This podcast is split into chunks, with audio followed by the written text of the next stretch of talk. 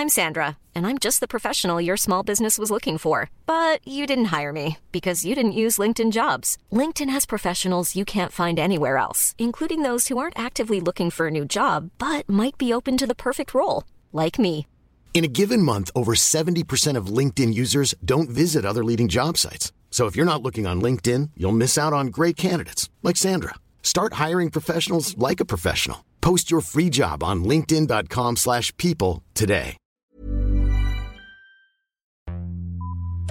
Vox Polony.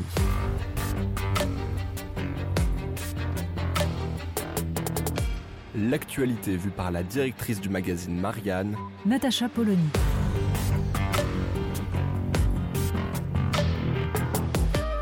Vox Polony. Emmanuel Macron est allé à la rencontre des Français. Et ça a fait du bruit. Le bruit d'une gifle assénée par un homme dont on va déterminer le profil. Mais cette gifle-là risque de rester dans les annales.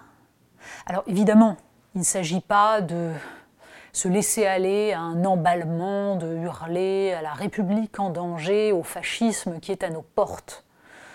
En revanche, la question à se poser est bien sûr de savoir ce que nous dit cette gifle.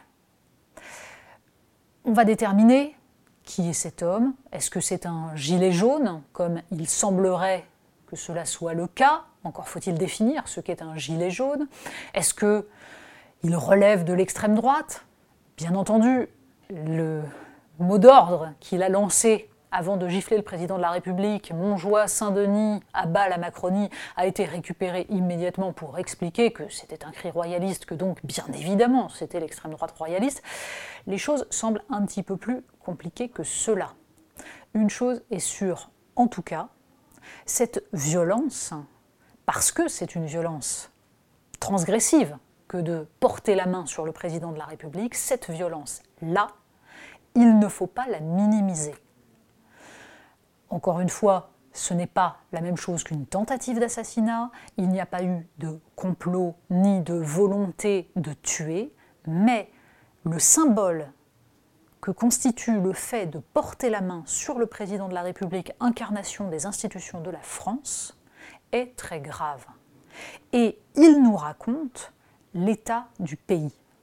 Alors bien entendu, des présidents détestés, des rois détestés. Ça a toujours existé. Bien entendu, on pense à Louis XIV, enterré sous les crachats du peuple, Louis XV, enterré de nuit, justement pour éviter tout cela. Le temps aujourd'hui s'est accéléré. Il faut du temps entre l'enterrement de Louis XIV et 1789. Aujourd'hui, les choses vont plus vite. Emmanuel Macron n'est pas le seul président à avoir été bousculé. Nicolas Sarkozy, à Bayonne, obligé de se réfugier dans un bar parce que les manifestants violents l'y ont poussé. François Hollande, qui n'a même pas pu se représenter, justement parce qu'il n'aurait pas pu faire campagne. Mais Emmanuel Macron suscite une haine toute particulière. Et une haine qui est à la fois liée au fait qu'il incarne quelque chose d'extrêmement particulier, c'est-à-dire cette euh, fracture majeure entre le système économico-politique et des citoyens qui réclament la démocratie, mais qui ont l'impression de ne pas avoir de débouché politique et d'avoir perdu toute prise sur les événements. Emmanuel Macron donc incarne cela. Et d'un autre côté, la violence qu'il suscite est aussi révélatrice de l'évolution même des sociétés occidentales et du surgissement des pulsions, de l'absence des limites que l'on a pu voir dans l'assassinat, par exemple, d'une députée anglaise juste avant le Brexit, dans la prise du Capitole aux États-Unis, et qui se traduit chez nous, donc, par ces faits de violence que l'on peut constater, dont on sent qu'ils montent depuis le début du quinquennat d'Emmanuel Macron. Le problème est de savoir d'où vient cette euh, perte des limites, d'où vient également cette violence. Violence qui se double d'une forme de bouffonnerie. Montjoie Saint-Denis, mais ce n'est pas la référence à l'extrême droite, c'est la référence aux visiteurs. c'est une façon de jouer avec la transgression, avec la figure du président de la République. On va se payer le président. C'est hélas cette démarche-là que traduit cette gifle. Et il y a là une perte totale de repères. D'où vient cette perte si ce n'est de l'évolution de la politique elle-même? La séquence que nous venons de vivre et dont cette gifle est l'ultime étape est en elle-même consternante.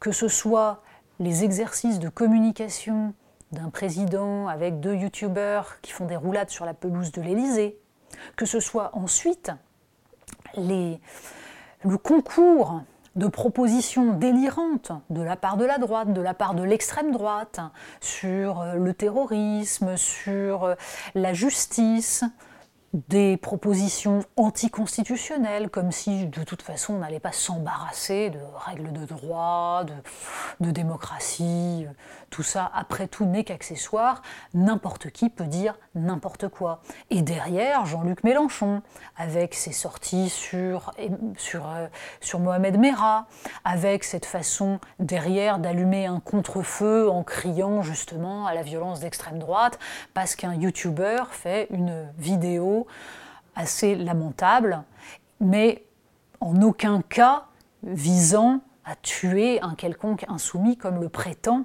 Jean-Luc Mélenchon. Jean-Luc Mélenchon qui, ravi d'avoir entendu Montjoie Saint-Denis, s'est dit que ça y est, c'était la preuve, en effet, que l'extrême droite fasciste était à nos portes et qu'il avait bien raison.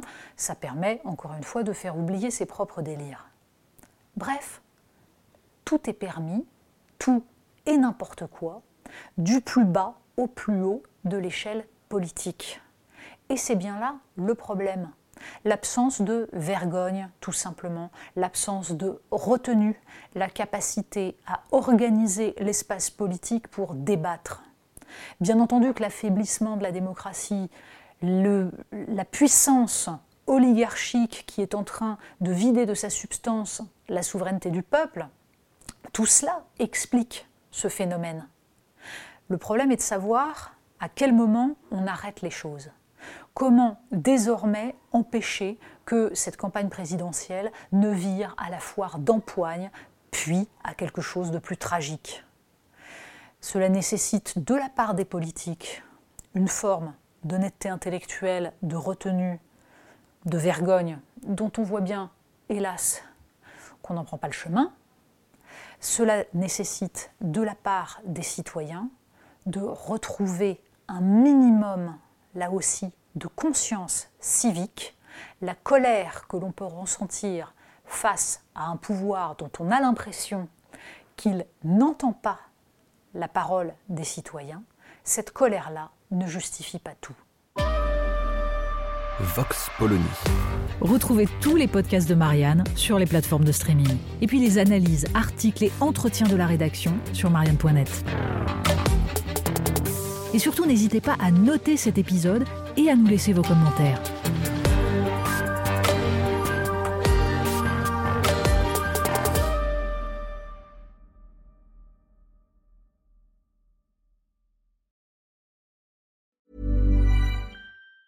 Even on a budget, quality is non-negotiable. That's why Quince is the place to score high-end essentials at 50 to 80% less than similar brands. Get your hands on buttery soft cashmere sweaters from just 60 bucks, Italian leather jackets, and so much more. And the best part about Quince, they exclusively partner with factories committed to safe, ethical, and responsible manufacturing. Elevate your style without the elevated price tag with Quince. Go to quince.com slash upgrade for free shipping and 365-day returns.